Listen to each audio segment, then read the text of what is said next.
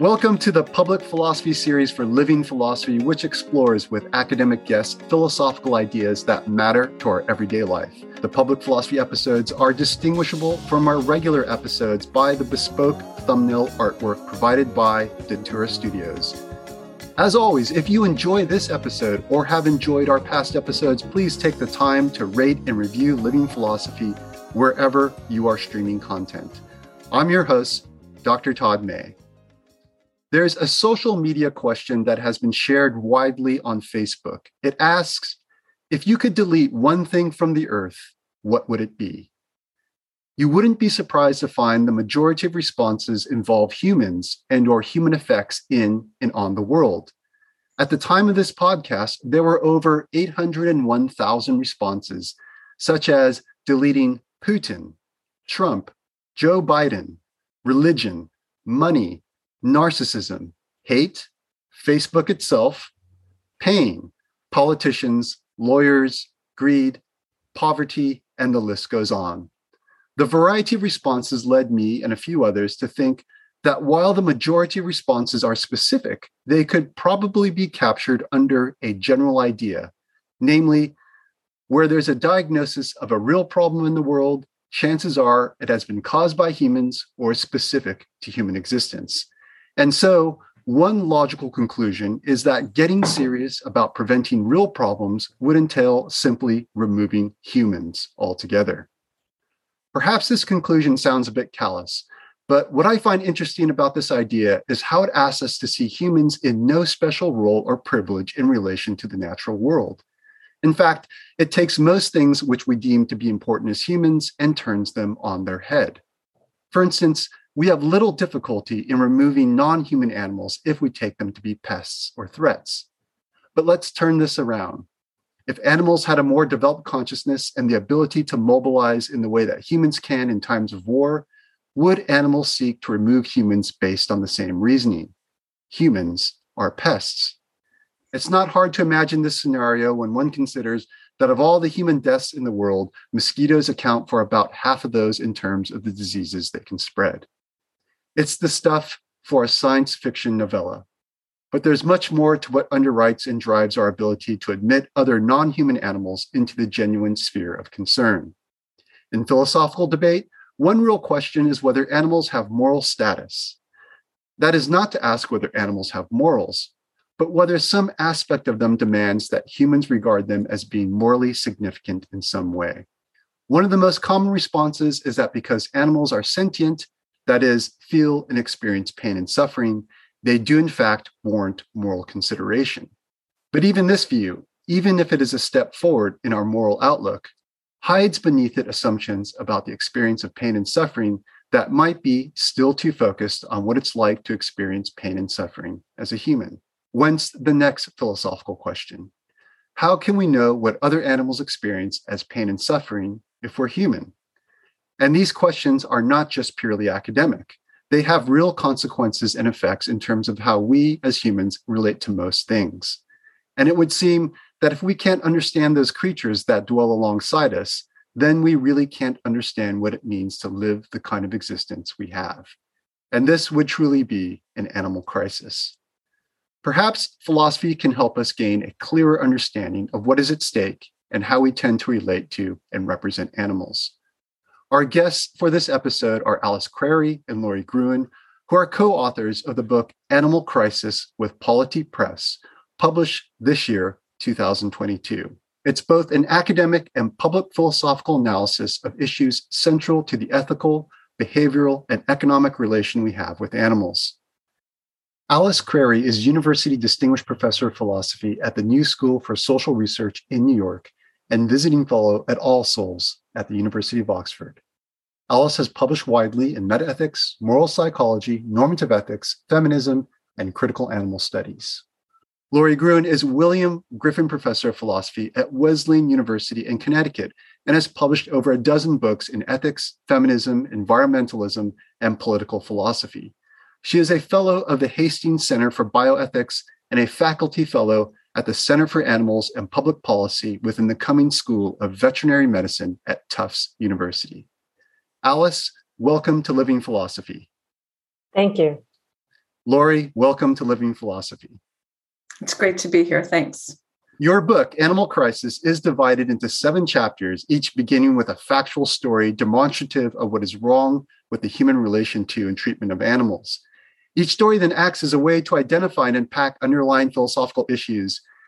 And perhaps my favorite chapter is the one looking at suffering and the treatment of cows as a way to question the principles of the moral theory of utilitarianism. If we take a step back from these stories and philosophical analyses, can you say what for each of you was the final straw that made the animal crisis an issue you had to address both personally and professionally as philosophers?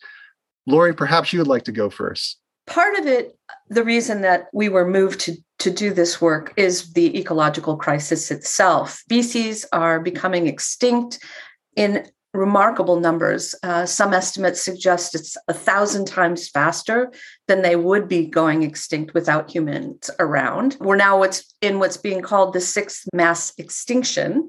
Billions of birds have vanished in nearly all parts of North America, and another billion animals are said to have died in the fires in Australia from 2019 to 2020. So anthropogenic activity, that is human caused environmental destruction, is really plunging humans and other animals into a crisis. And so there is the ecological crisis. That's one of the motivations for our wanting to write this book. But the other crisis is a crisis of thought. One of the devastating factors that led to this ecological crisis is our distorted sense of ourselves, humans, and our relationships with others attitudes about the world are so distorted by ideologies, in our view, that don't capture the value and the lives of the value of the lives and relationships of humans and other animals. So these distortions seem to permeate much of the work that's been done to date in animal ethics. And they also structure many of the philosophical discussions of social justice. So we were convinced that the ideological pitfalls have to be contested and exposed. And so that's part of what we wanted to do in our book. We've both written about animals, we've written books and articles that urge us to reconsider the ways that we see and think about and engage with our relationships with other animals, but we also thought that a collaboration would enrich our respective commitments to critically interrogate these structures uh, that enable all this destruction of animals, of humans that are out in out groups, as well as the planet. I imagine that cognitive dissonance, if that's the right phrase, is one of the things that was of concern. It certainly is a concern with me. And when I was reading your book, I was thinking, there are these moments, and I, and media works in it, and it has a double-edged sword, or is a double-edged sword in a way, because it has a tremendous power to present crises in a certain way. So when the when the wildfires were running rampant in Australia, they're showing the destruction to animals and to their habitat, and so it, it, becomes very pressing. And then you know, two weeks later, it just disappears, and sort of it's no longer there. And I think for a lot of people, especially for people like me, you go through these periods of you see how pressing things are and then you just feel that everything that's going on isn't part of your world anymore. There's other maybe other concerns intervene but i don't know if the if part of the book was focused on trying to correct that cognitive dissonance if there's a way to uh, allow for a coincidence between how we see ourselves and what's going on directly with the animals and the natural habitat around us. I think that's a fair way of describing um, part of the motive for the book. I think Lori did a really good job at sketching some of the intellectual and political background that we share that that we brought to bear as colleagues and acquaintances who um, already knew each other as working on these topics and that led us to the to the point at which we thought this is the book we want to write. When you talk about cognitive dissonance one of the ways in which we're addressing it that Lori just brought out is in terms of critique of ideologies that obscure our view of not only of the extent of the animal crisis but also of its connection with systematic harms to human beings. Uh, there's a kind of mundane background to the writing of the book, too, which seems worth going over because it's actually connected in a sort of discipline bound way with your question about cognitive dissonance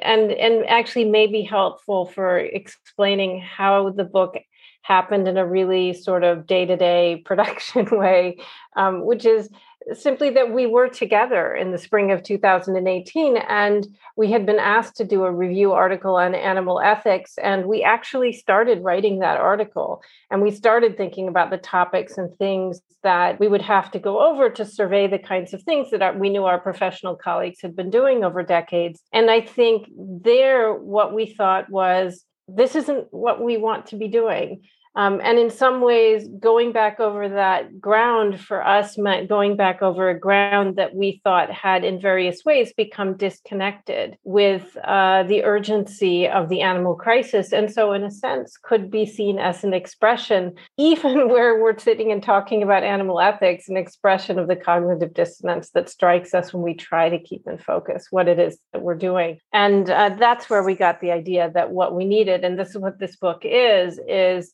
radically rethinking of animal ethics, one that rethinks both the philosophical field and also its realization in social protest movements. So, one of the things I love about your book is not only how it balances the uh, public philosophical side in addressing issues that matter to us in our everyday lives, as I like to say, but it also manages to engage with a lot of academic debate within moral theory uh, one of the targets is utilitarianism. And I might be jumping ahead a bit here, but one of the things that's so prominent that will come up in a discussion about whether or not animals warrant some kind of moral consideration, as I mentioned in the introductory comments, is that because animals feel pain and suffering or are sentient, therefore they do warrant moral consideration.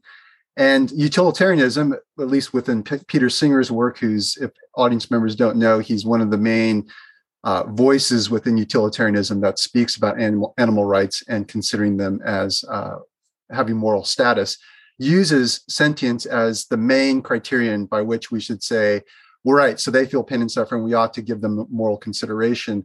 But you have a, a different take on this both of you in the book and can you speak a little bit more to how your disagreement with utilitarianism arises and how it plays out? I think Lori may want to say more about utilitarianism but i'm going to say something about how attention to the experience and suffering of animals, there's a point of similarity.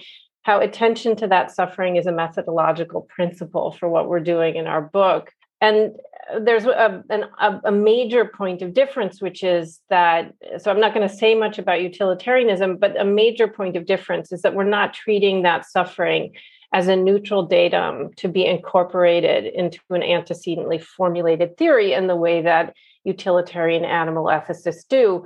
For us, discerning suffering of animals is part of the adoption of an appropriate critical stance. Here's a nice sketch of a, a, part of the book. It's not the part you have on your mind, Todd, I think, but there's a part of the book in which we approach these issues in a way that might be helpful to people through the 20th century history of studies of animal minds that go kind of like behaviorism to anti behavioristic reactions including ethology and then cognitive ethology, and finally, some thoughtful variations on cognitive ethology.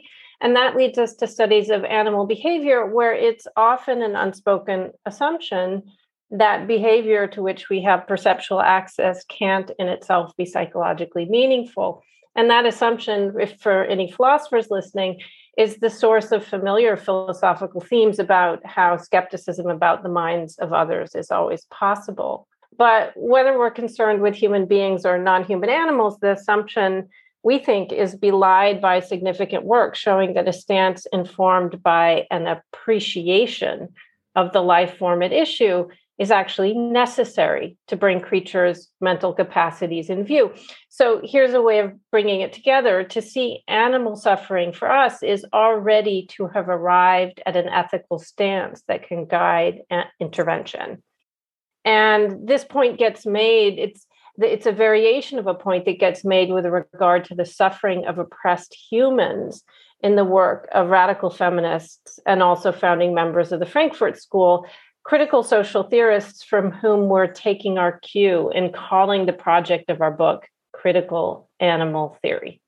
And I just want to say, I think Alice put that really beautifully. And I think that I just want to add one particular concern about utilitarianism, because Alice promised I would. And that is that one of the things that we're quite concerned about is a, a flawed or distorted sensibility that utilitarianism and utilitarians bring to the problem of animal suffering and the and it fundamentally abstracts from the full life of the beings in front of us whether they're human beings or non-human beings and their relationships. So there's this sort of abstraction a point of view of the universe that doesn't focus in on what's right in front of us what we can see directly about their suffering sure but also some other aspects of the, their lives and their relationships that they care about that they find meaningful or that we care about and that we find meaningful. And so utilitarianism doesn't actually have what I would think of as the moral perceptual resources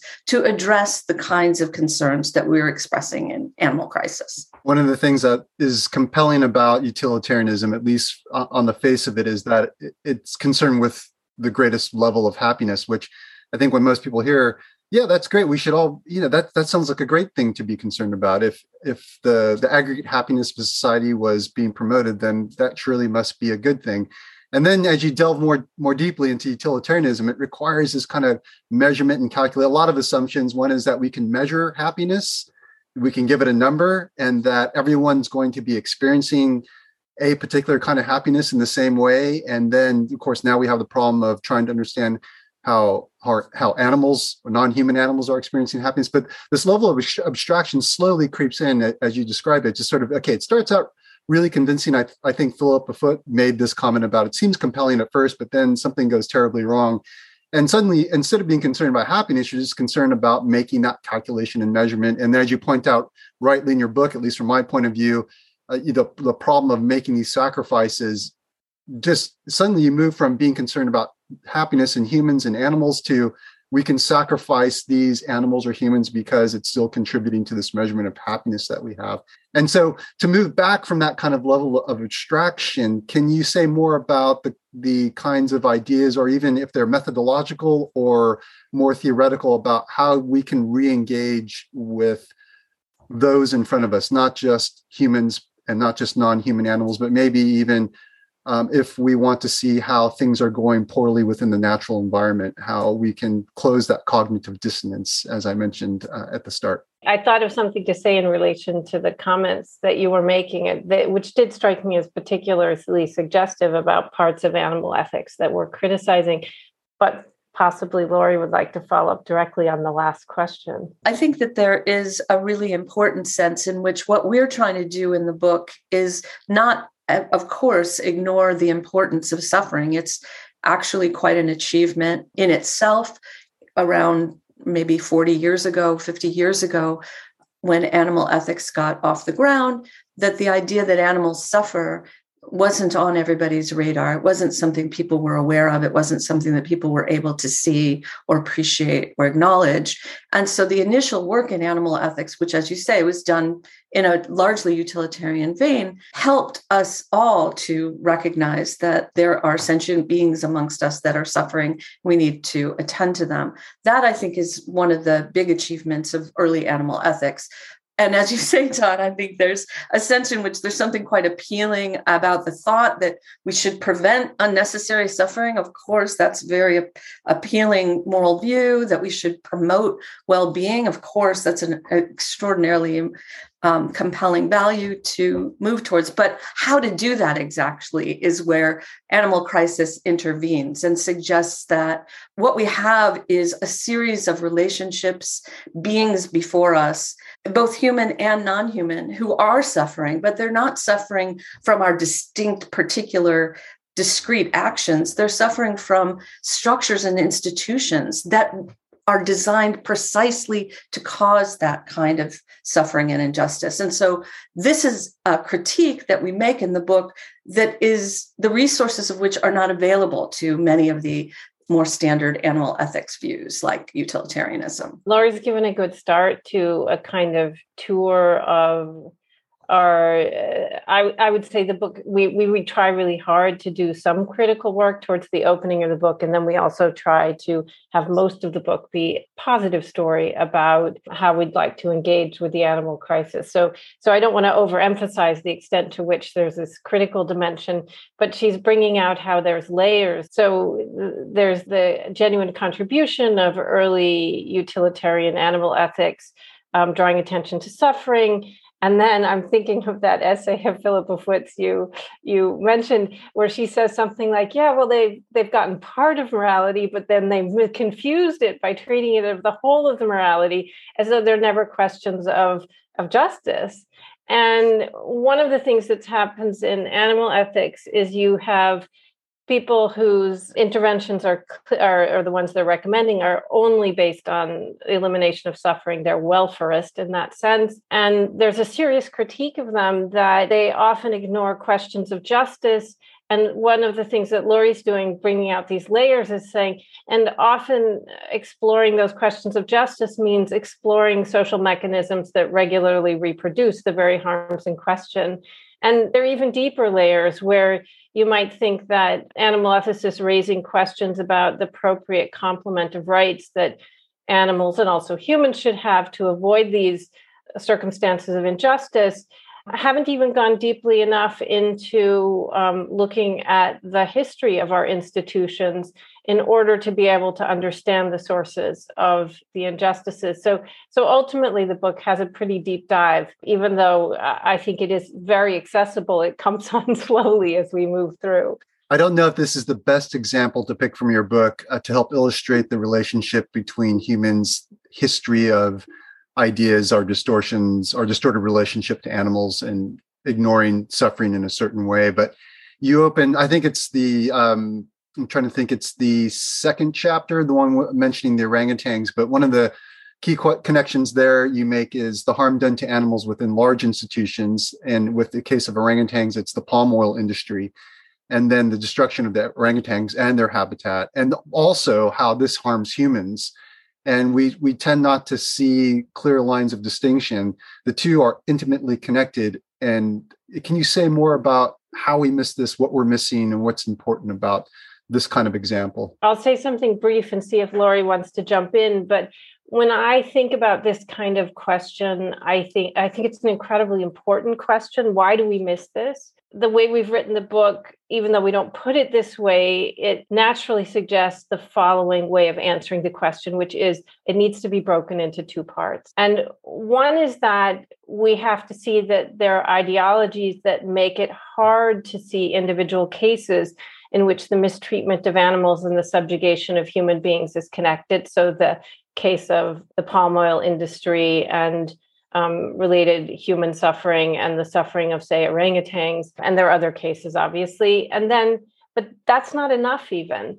Once we get in view individual cases, if you're actually going to appreciate their significance, if you also have to do the critical work, something that we were both gesturing at just now, to register that the relevant connections aren't accidental and one off, but structural and systemic.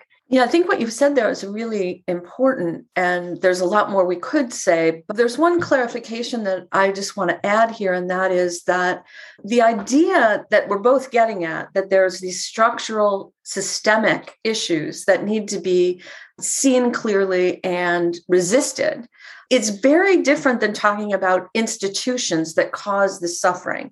So often you hear in these discussions of animal ethics some people will take up the idea that right when they hear this critique of structures and systems they think oh right that's the food industry. And that's not what we're talking about. Sure the food industry is a structure that exists within otherwise horrific system of violence against humans and animals. But when we're talking about structures and systems we're as alice said we're taking a deeper dive. We're looking at these things both historically um, and to some extent, insofar as we're able economically, to be able to think about the forms of instrumentalization and disposability that are necessary for these kinds of violent institutions to exist in the first place. What comes to mind is the meat packing plant, and uh, you you talk about this episode. And I first encountered this episode or description uh, in I think it was Fast Food Nation that book, and I think that was made into a film. Although I didn't see the film, but it talks about the way in which people on the assembly line or disassembly line, as it were, because they're they're cutting the meat, are standing so close together. So at the time you're talking about this, this is during the pandemic. So there's not only uh, a risk in terms of spreading uh, the virus and uh, in terms of uh, not maintaining the six feet social distancing measure, as it were, but they're also at risk because they're they're they have to cut and disassemble the carcasses so quickly. It's very easily that they can hurt themselves with their sharp knives or hurt other people. And there are certain meats that or animals that cannot be uh, disassembled mechanically, and I think cows are one of them because they can't breed them to be the same size. Whereas with correct me if I'm wrong, as I understand chickens, they can they can me- mechanically separate because they actually breed them to be the same size. And there's all these way we're doing this. You know, if no one has heard about what we do to, to make things efficient, are and are these the kinds of historical systematic things uh, that you have in mind in helping to understand the, the deeper insight or deeper look into what's going on with our treatment of animals and ourselves? To a significant extent, yes. So, one of the things we're doing is following lines uh, of historical research and also social theoretical research that reveal ways in which, for centuries, market organized societies have focused on production and, and de-emphasized social reproduction. To a certain extent these some of these themes are inspired by volume one of Marx's Capital. They come in some of their original forms from there but in ways that involve treating animals and also other parts of nature but also human beings involved in social reproduction women and also um, racialized and indigenous people who are put in a position to do care and subsistence work all of these co- social contributions are treated as free resources. And an extension of that larger background is the simple commodification of animals and their reproductive capacities. And so, within that context, it doesn't even really strike people. Uh, this is part of what the challenge of critique here is. It doesn't strike people as terribly shocking that we have genetically engineered chickens to all be the same size, to grow at the same rate, to be ready for what is called harvest at the same time. That is some of the background where we're talking about things like profit motives, which during the pandemic, this would be one of the chapters of the book, lead to pressures on the speed at which animals are, so to say, processed in industrial slaughterhouses, which are awful for the animals and also really harmful to human beings. And if I could just add, there's another feature of this that we also talk about and find really important. And that's the way that all of this, as you said, Todd, is hidden from view. So part of the whole sort of nature of the structure is to keep these things out of sight, out of mind. They're in a way, they happen in nondescript places that people don't think about. And that's not an accident, is our point. That's on purpose, that there's a so a way in which linguistically, visually, socially, politically, these things are out of our consciousness and they're meant to be. So, part of the cognitive dissonance that you were talking about at the beginning happens when these things that we don't think about enter into our field of vision, as it were, into enter our minds, and we think, wait, what's happening exactly? That's part of, I think, another issue that we address. Living Philosophy is brought to you by philosophy2u.com, your public and applied philosophy hotspot for innovation, inspiration, and intelligence. Are you unhappy with your academic career? Do you need help transitioning to the next chapter? Hillary Hutchinson is a career coach specializing in helping academics leave academia. Academia is an unusual place with extremely rigid standards for promotion and, due to structural issues, with severely limited opportunities. The decision to leave academia can happen at any time in an academic career, whether just graduating with a PhD, deciding mid career that the academic lifestyle or work content no longer appeals, or even figuring out what to do on retiring after a long academic career. Let Hillary help you now to figure out who you are, what you want to do and start putting a strategic plan into place to achieve your own dreams. It's not about who you are, it's about who you want to be. Contact Hillary at transitioningyourlife.com or call 843 225 3224 to set up a complimentary appointment and find out more about how she works with clients. In this bold new book, The Infinite Staircase What the Universe Tells Us About Life, Ethics, and Mortality, High tech's best known strategist, Geoffrey Moore, makes a groundbreaking contribution to the search for meaning in a secular era. Two questions fundamental to human existence have always been the metaphysical, where do I fit in the grand scheme of things, and the ethical, how should I behave? Religion is no longer a source of answers for many people, and nothing has replaced it. Moore uses his signature framework based approach to answer these questions, taking readers on an intellectual roller coaster ride through physics, chemistry, biology, the social sciences, and the humanities. Along the way, he builds a metaphorical ladder that leads from the Big Bang to the need for ethical action in our daily lives.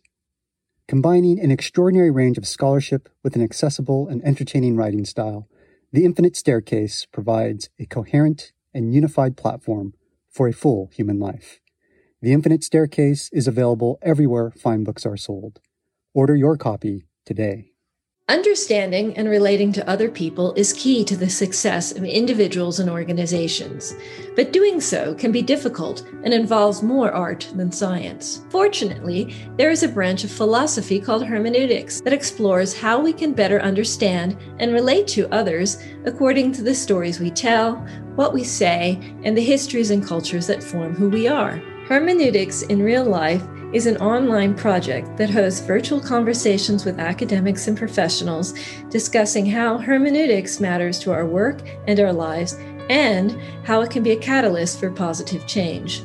The conversations assume no prior background in hermeneutics and are hosted monthly, open to everyone, and free of charge. To learn more about participating in these conversations, please visit our website at www.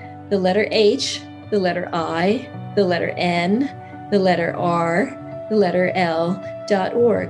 That's www.hinrl.org.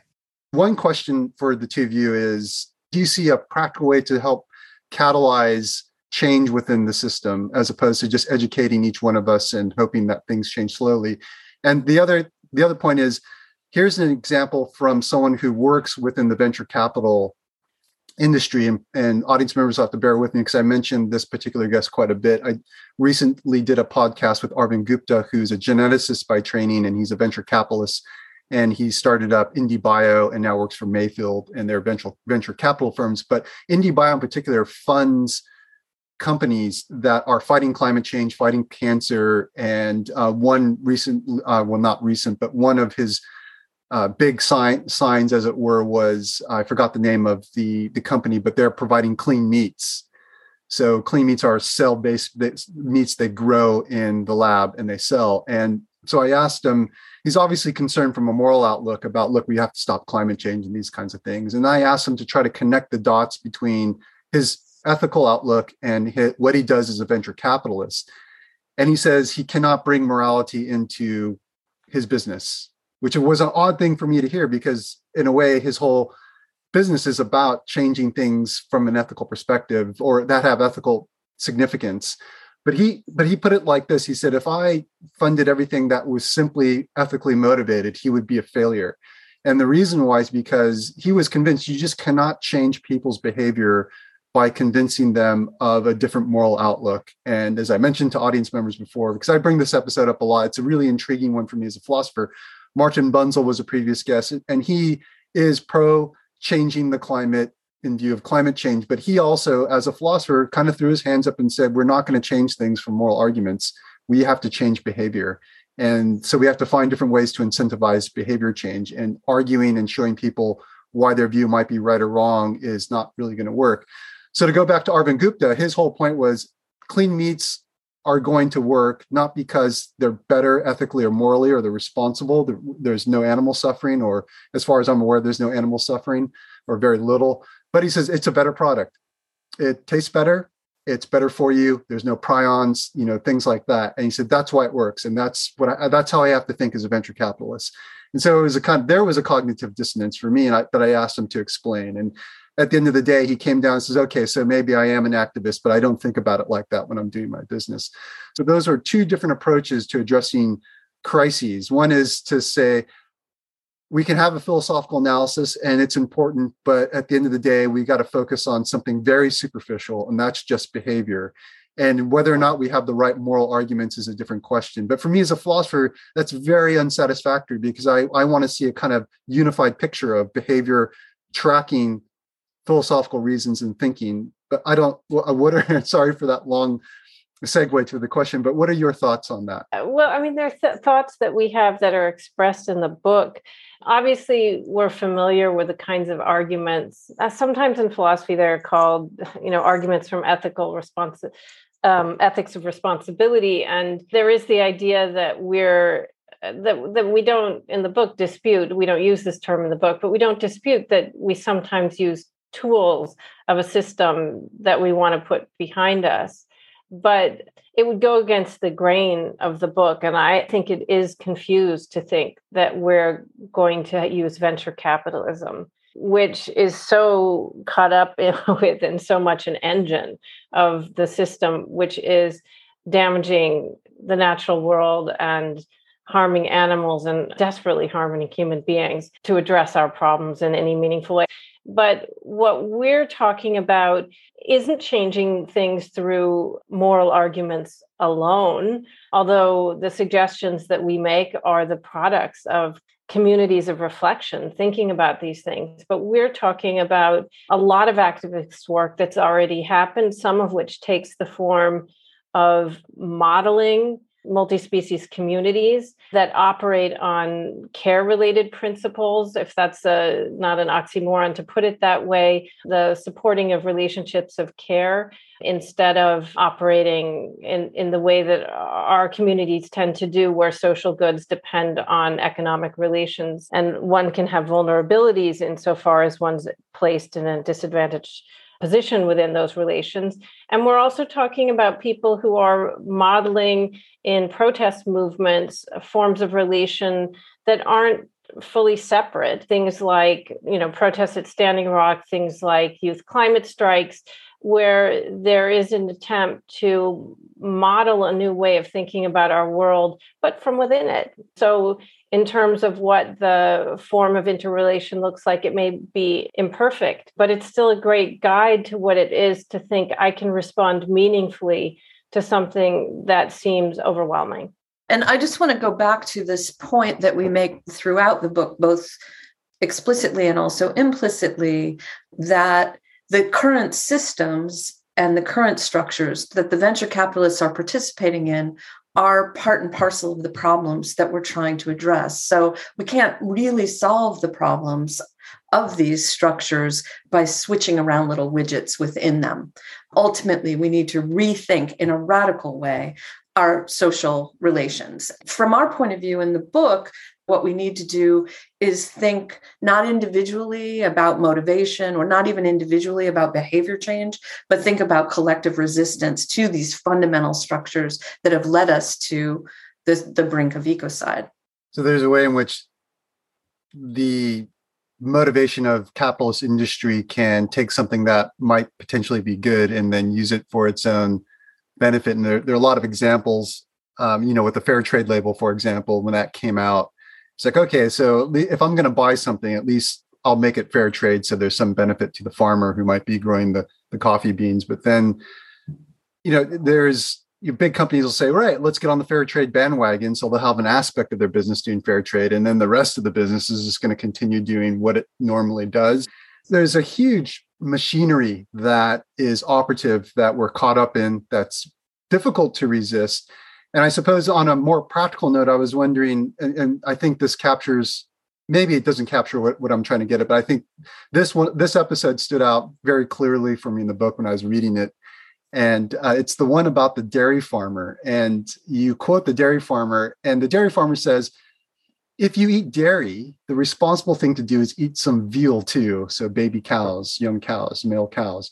Every year a cow has a calf in order to keep the milk flowing. And that might be some, there's another thing that we probably are not aware of that we're getting our milk, but then how do we keep, how does the production of milk keep happening? Well, you got to keep the cow, the cows having or giving birth or producing.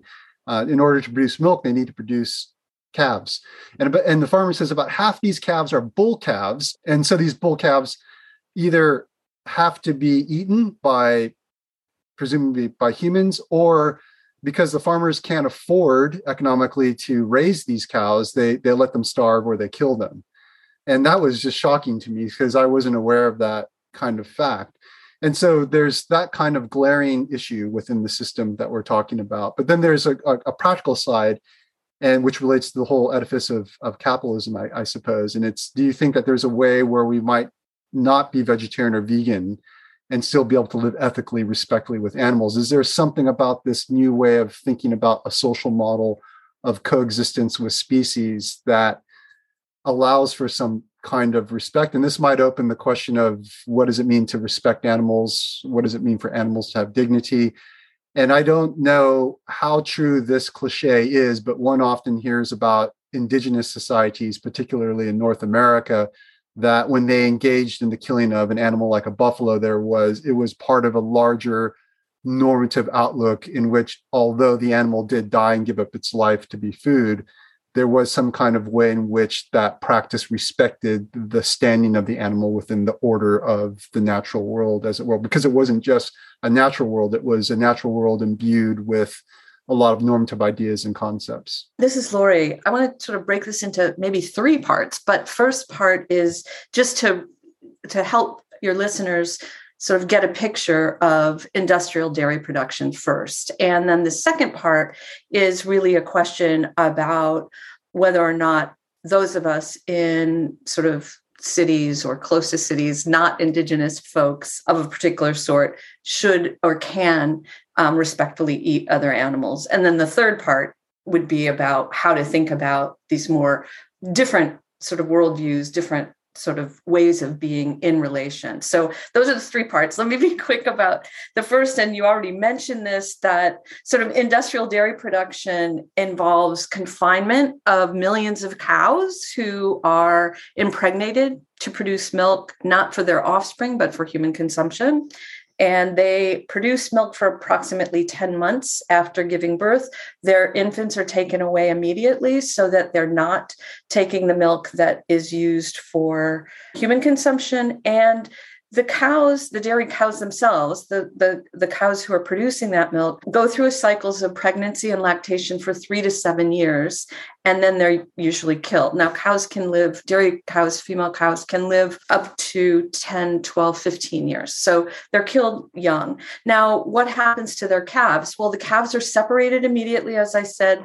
The females are usually used to replace the mothers that were making the milk, they will grow to be milk producers themselves and go through that same cycle of pregnancy and lactation and early death. The male calves, of course, as you mentioned, they used to be used for veal, but the demand for veal has dropped as soon as people really understood just how cruel especially cruel in a violent industry, taking baby calves, chaining them so they can't move, so their meat remains quote unquote tender, and then being slaughtered early. People were like, wait, that's not something I want to participate in. And so the veal industry really did fall off. So many of the calves that are born to dairy cows are useless and they are left to die. And it's what the industry has called their own dirty little secret. So these male calves are killed regularly because as you said it's too expensive to do anything with else with them so the production of dairy seems like oh well it's not killing the animals to get their body part but in fact it's an extraordinarily and extended violent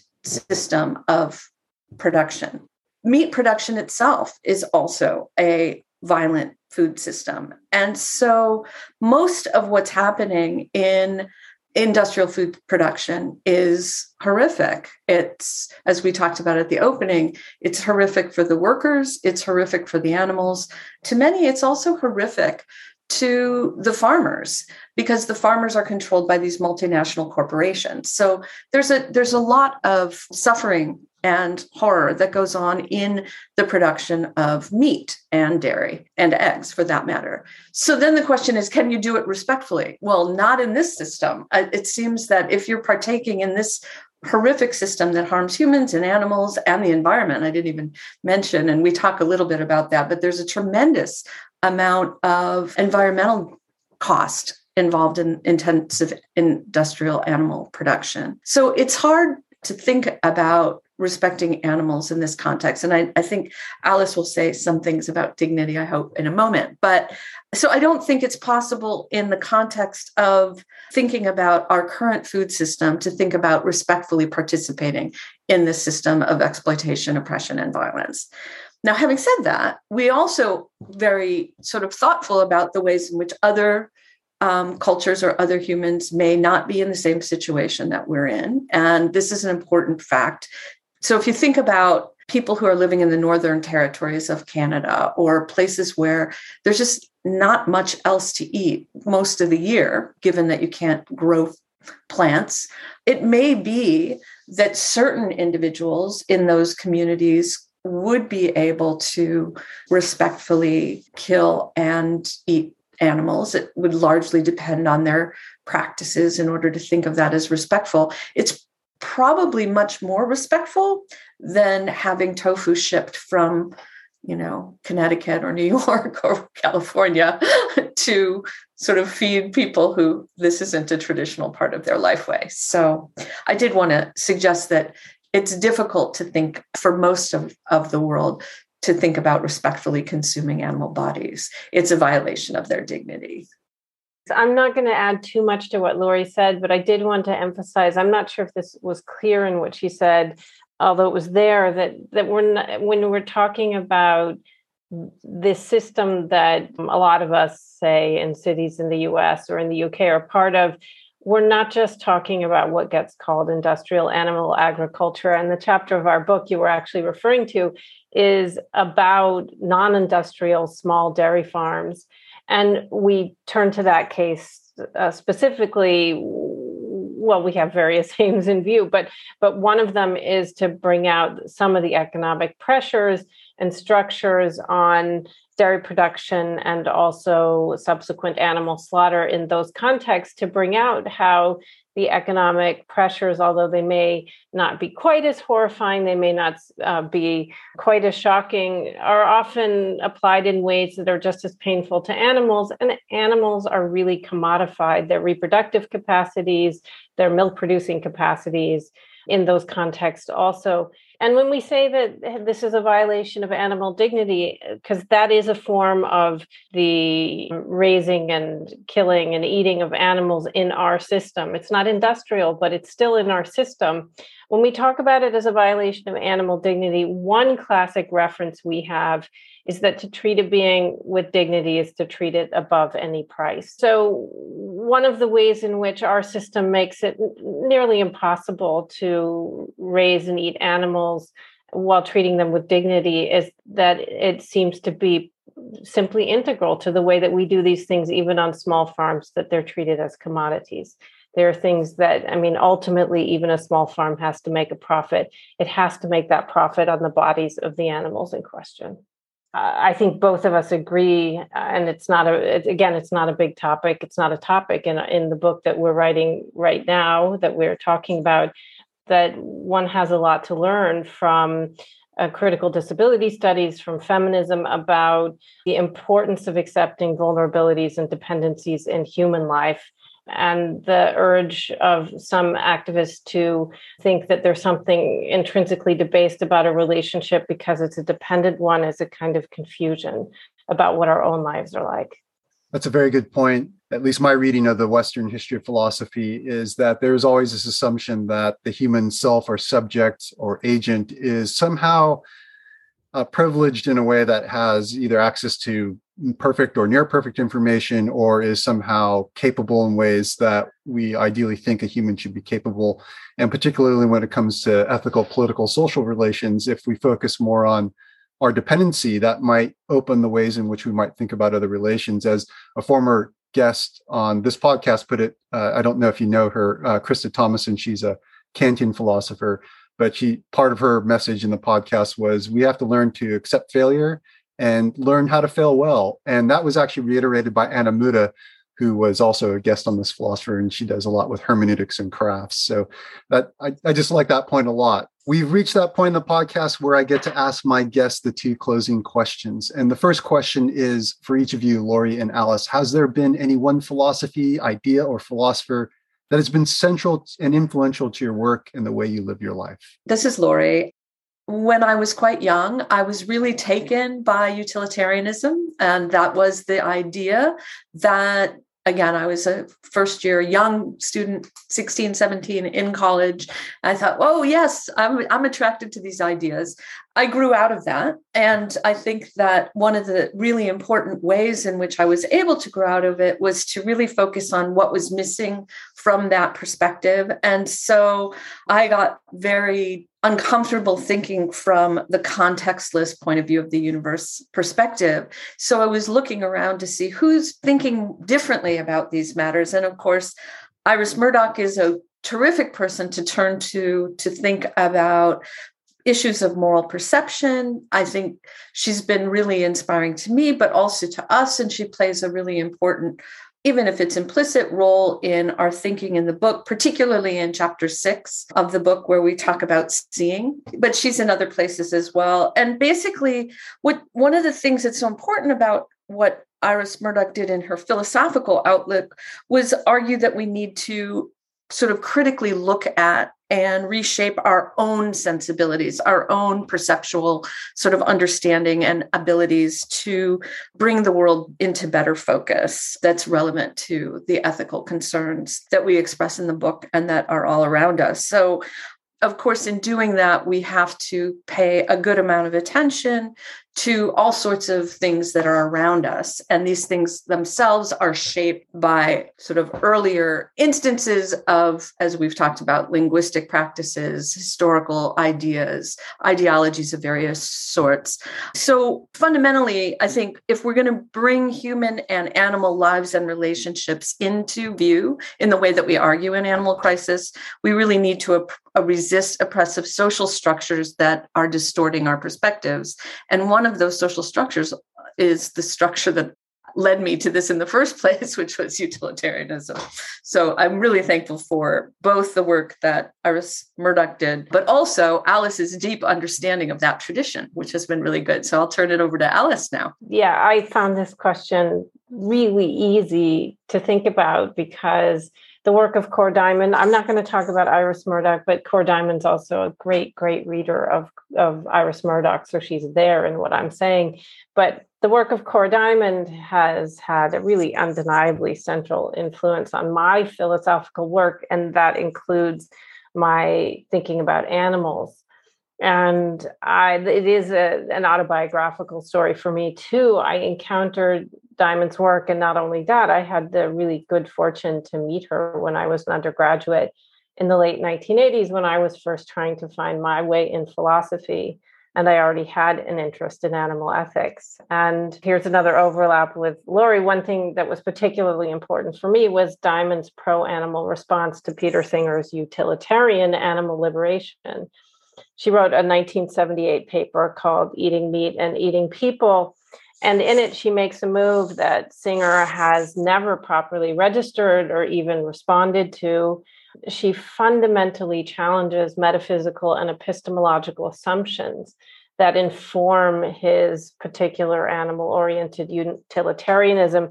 And more precisely, she asks us to see that non human animals, she would say the same thing about human beings, these creatures aren't there for us apart from a web of ways of responding to them. And the influence of her account of how humans and animals enter moral thought is there in Animal Crisis, in our insistence on a way of thinking about the lives of animals that you asked us about earlier that opens the door for critique. The second question is Do you have any parting words of wisdom for our audience? Would you like to go first, Lori? No, why don't you go, Alice? Uh, okay, I'm happy to go first.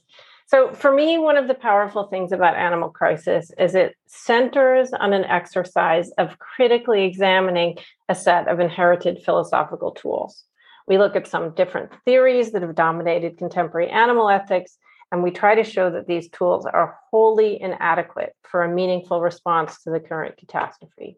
And the inadequacies have to do with how animal ethics in its mainstream guise has grown up in isolation from critical social theories that are designed to examine and criticize historically embedded social structures that reliably reproduce suffering and harm. That's what we've been talking about. So that's the particular limitation that we set out to address and overcome. And I, I really think that by itself it's immeasurably important. But there's also a general philosophical moral in there that interests me as a philosopher and it's a lesson about how doing productive work in philosophy involves a kind of difficulty that isn't merely intellectual, that involves a willingness to round on and examine the methods and categories that we've inherited. And I think of this as something that can be intensely demanding in a way that requires something that I would really call courage. But it's exciting too, because to take it seriously, and this would be the, the moral, if there is one, to take it seriously is to see that it's possible to think well from anywhere. And I guess my sort of parting word of wisdom, as it were, and this is something that we end Animal Crisis with, is this idea that we can resist these systems with care centered strategies. And these care centered strategies that Alice alluded to a little bit earlier in multi species communities, where and sanctuaries where animals are being cared for. It can happen at both an individual level, at a collective level, and also at a political level. So these caring communities can be built on mutual aid, shared resources, localized decision making, a shared desire for mutual thriving, and animals are an important part of these caring communities. So, creating these caring communities, I think, with others helps us in our solidarity. It helps us to develop solidarity with others, but it also allows us to resist and in the spirit of the feminist writer Sara Ahmed, who we briefly quote in Animal Crisis, she says that the work of self care is about the creation of community, fragile communities, assembled out of the experiences of being shattered. We reassemble ourselves through the ordinary, everyday, and often painstaking work of looking after ourselves, looking after each other. And we think that we can also see this as extending to looking after and having other animals look after us as well. So, the idea then is that care within multi species communities is a way of resisting these structures that want to deny us all meaningful, flourishing lives. Lori and Alice, thank you for being a guest on Living Philosophy. I look forward to seeing more work on animal crisis and our relation to animals in the future. Thanks so much, Todd. It was great to talk. If you would like to know more about Alice and Lori's research and publications and their book, Animal Crisis, please see the podcast blurb for related links. Animal Crisis is available at any major online bookstore and via the Polity Press website. As always, the podcast blurb will include more information about the topics discussed in this episode, including links to our sponsors. I'd like to thank our sponsors Philosophy to You, Transitioning Your Life, Hermeneutics in Real Life, and The Infinite Staircase. If you would like to become a sponsor, please get in touch with us via the philosophy2you.com website. And don't forget to rate and review our podcasts and help spread the word. My name is Dr. Todd Mei. Thank you for joining us on Living Philosophy and I hope you'll join us for our next podcast. Until then, don't just read philosophy, live philosophically.